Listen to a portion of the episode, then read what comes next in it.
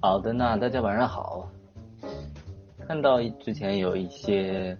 呃朋友已经进来了，那我们就直接开始今天的这样的一个分享。今天的话已经是呃已经是五月三十号了，然后明天是五月三十一号，马上六月份就要来临了。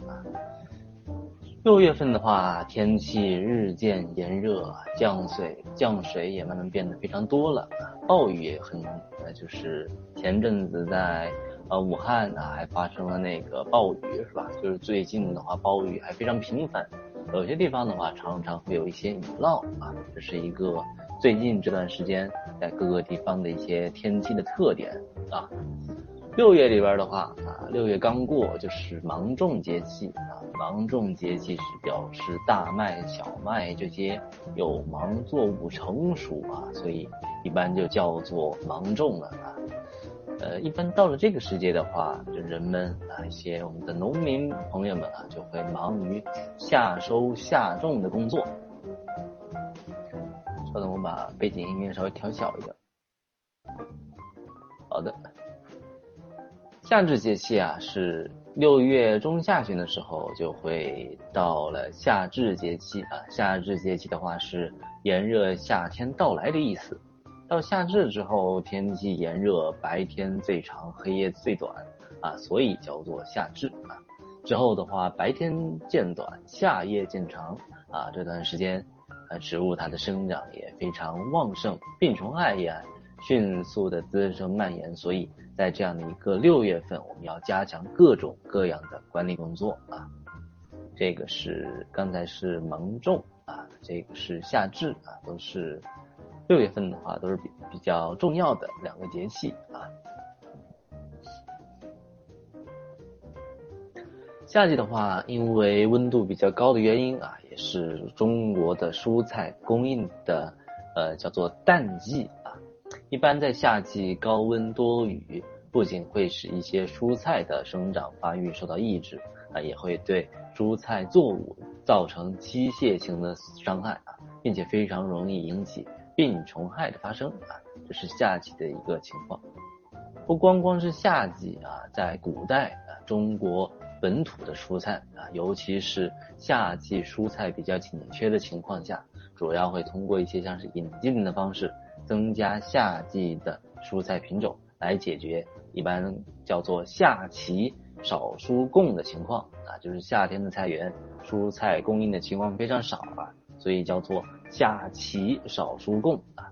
明代以前的话，就是呃虽然有一些从国外引进的这样一些蔬菜，但是仍旧难以满足对于夏季蔬菜的需求啊。明清以来，随着很多美洲作物啊、蔬菜作物的引进，加之啊充分发挥了中国本土蔬菜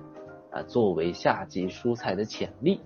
慢慢的话就是人们在夏季能够吃到的、食用到的、品尝到的蔬菜的品种也越来越多了啊。不过的话，瓜类还是在夏季里边啊，是中国栽培历史最为悠久的夏季蔬菜。茄果类中的茄子啊，它也是一种比较古老的夏季蔬菜。豆类的话，则是在明代才进入夏季蔬菜行业的啊。最终的话，在清代形成了以茄、果、瓜、豆为主的夏季蔬菜结构啊。这是中国从古至今的这样的一个蔬菜需求的一个结构的演变啊。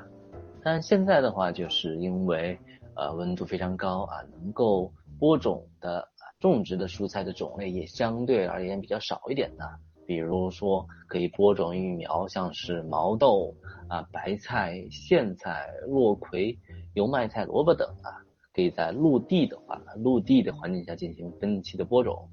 一些早熟的花菜啊、甘蓝啊、豇豆啊、黄瓜这些可以采用呃，比如说是像是营养播育苗。另外的话也可以栽植一些另外的话也可以栽植一些啊、呃，就是陆地的一些叶菜类啊，像是瓮菜啊，也就是空心菜，其实这个季节，呃，种起来也非常好的。除此之外，像是呃豇豆啊、黄瓜呀、花菜啊、甘蓝啊，还有一些油麦菜这些啊，也是属于等到六月份啊，也可以开始进行种植的啊。不过育苗的时候一定要保证啊、呃、温度啊、别呃那个要适当的在一个低温的环境下进行育苗，后期的话栽种的条件下可以直接在露天进行种植啊。这是一个关于蔬菜方面的一个呃六月份的一个提醒啊。六月份的话，其实在很多地方也真正进入初夏了，气温的话也明显的升高啊，降雨也增增多，空气湿度也加大啊。在江南的话，很多地方都已经是梅雨季节了。那总的气候特点是湿热，但是不是特别酷热啊？但即使是湿热环境下啊，也不是特别那个能够忍受的，是吧？所以的话，呃，不光是人啊觉得比较炎热啊，像一些不论是蔬菜还是花卉啊，他们也觉得温度较高，所以一般我们在这样的一个时节会进行一些比较特殊的、一定的养护管理方面的措施啊。当然的话，因为温度高啊，阳光比较强烈，在六月的话，很多的呃花卉啊都已经进入了生长的旺盛期啊。然后由于温度、湿度适宜，很多半成熟的一些，呃，不论是苗木啊，还是蔬菜，又或者说是果树啊，它们都属于这样一个扦插繁殖的比较，呃，优秀的季节。当然的话，即使要扦插繁殖，也一定要避开高温高湿的这样一些环境啊，尽量的在一些阴蔽的环境下进行。还有的话就是像是花卉里边科学的施肥浇水啊也是非常重要的。在生长过程中呃，因为温度比较高啊，湿度比较大啊，如果你的通风条件不是特别好啊，那很容易稍不留神啊，病虫害都会趁虚而入了啊。所以的话就是一定要加倍的小心。那么关于呃六月份的一些提醒的事项主要分为几大类啊。首先的话就是当然六月份啊，很多蔬菜它都进入到旺盛的生长期啊，比如说这是高粱啊，它的长得都非常快了啊。首先在施肥上啊，先可以给大家提个醒啊，在施肥上一些颗粒状或者棒状的肥料啊，可以呃埋入或者说插入盆土中就行啊，这是关于肥料方面的一个需求。使用液体肥料的话，要用水稀释后浇入盆土里边啊。另外的话，就是六月很多呃大家在室内种植的一些观叶植物啊，它们生长的势头非常强盛啊，很多的一年生的草花，它们也进入了初花期啊。许多木本的花卉，它呃在四五月份的时候啊，基本上都开完花了啊，它的大量的花期过后啊。基本上的话就已经转入到了茎叶的快速生长期啊。如果你在这段时间施肥不及时啊，那么植株它的一个生长发育的情况啊，就会受到严重的影响。不少的话，在这个时期啊，六月份一些二年生的草花啊，它也已经到了采种、呃、挖球的阶段，所以也不用特别啊，不用特别再多施肥了这些啊。这是对于不同的花卉啊，它对于呃，肥料的一个需求啊，当然，蔬菜上的话，对于肥料的需求那还是非常大的。像在呃这种呃夏季，基本上五六月份，很多番茄、瓜类它都已经进入到了这个果实的一个非常旺盛的膨大期啊。这段时间的话，肥料的供给一定要呃注意啊。基本上的话，就是叫做少量多次啊，少量多次基本上是这段时间施肥上的一个标准。当然初夏的话施肥以早晚施肥比较好啊，最好不要在呃中午啊，在午间天热光强时施肥。更加的话就是如果有一些人在家中啊进行阳台种菜养花啊，更不能在干燥的盆土上施肥啊，如果在干燥的盆土上施肥啊，很容易烧根烂叶啊，所以在施肥以前最好的话还是进行土壤的浇水湿润之后啊，再进行这样的一个呃，浇水施肥是比较好的啊。好的，这是关于肥料啊，到了六月份的一个注意事项。接下来的话就是关于浇水啊，刚才也提到了，如果你在种菜养花之前没有先浇水，那么就呃不能施肥啊。那么在浇水方面，我们需要注意些什么呢？啊，首先要依照你你种植的不论是花卉还是蔬菜的品种啊，进行浇水施肥。啊，一年生的花卉别忘了浇水啊，因为一年生花卉它在四五月份的时候也是属于一个生长上非常非常旺盛的时期啊，所以一定不能忘了浇水，要多观察。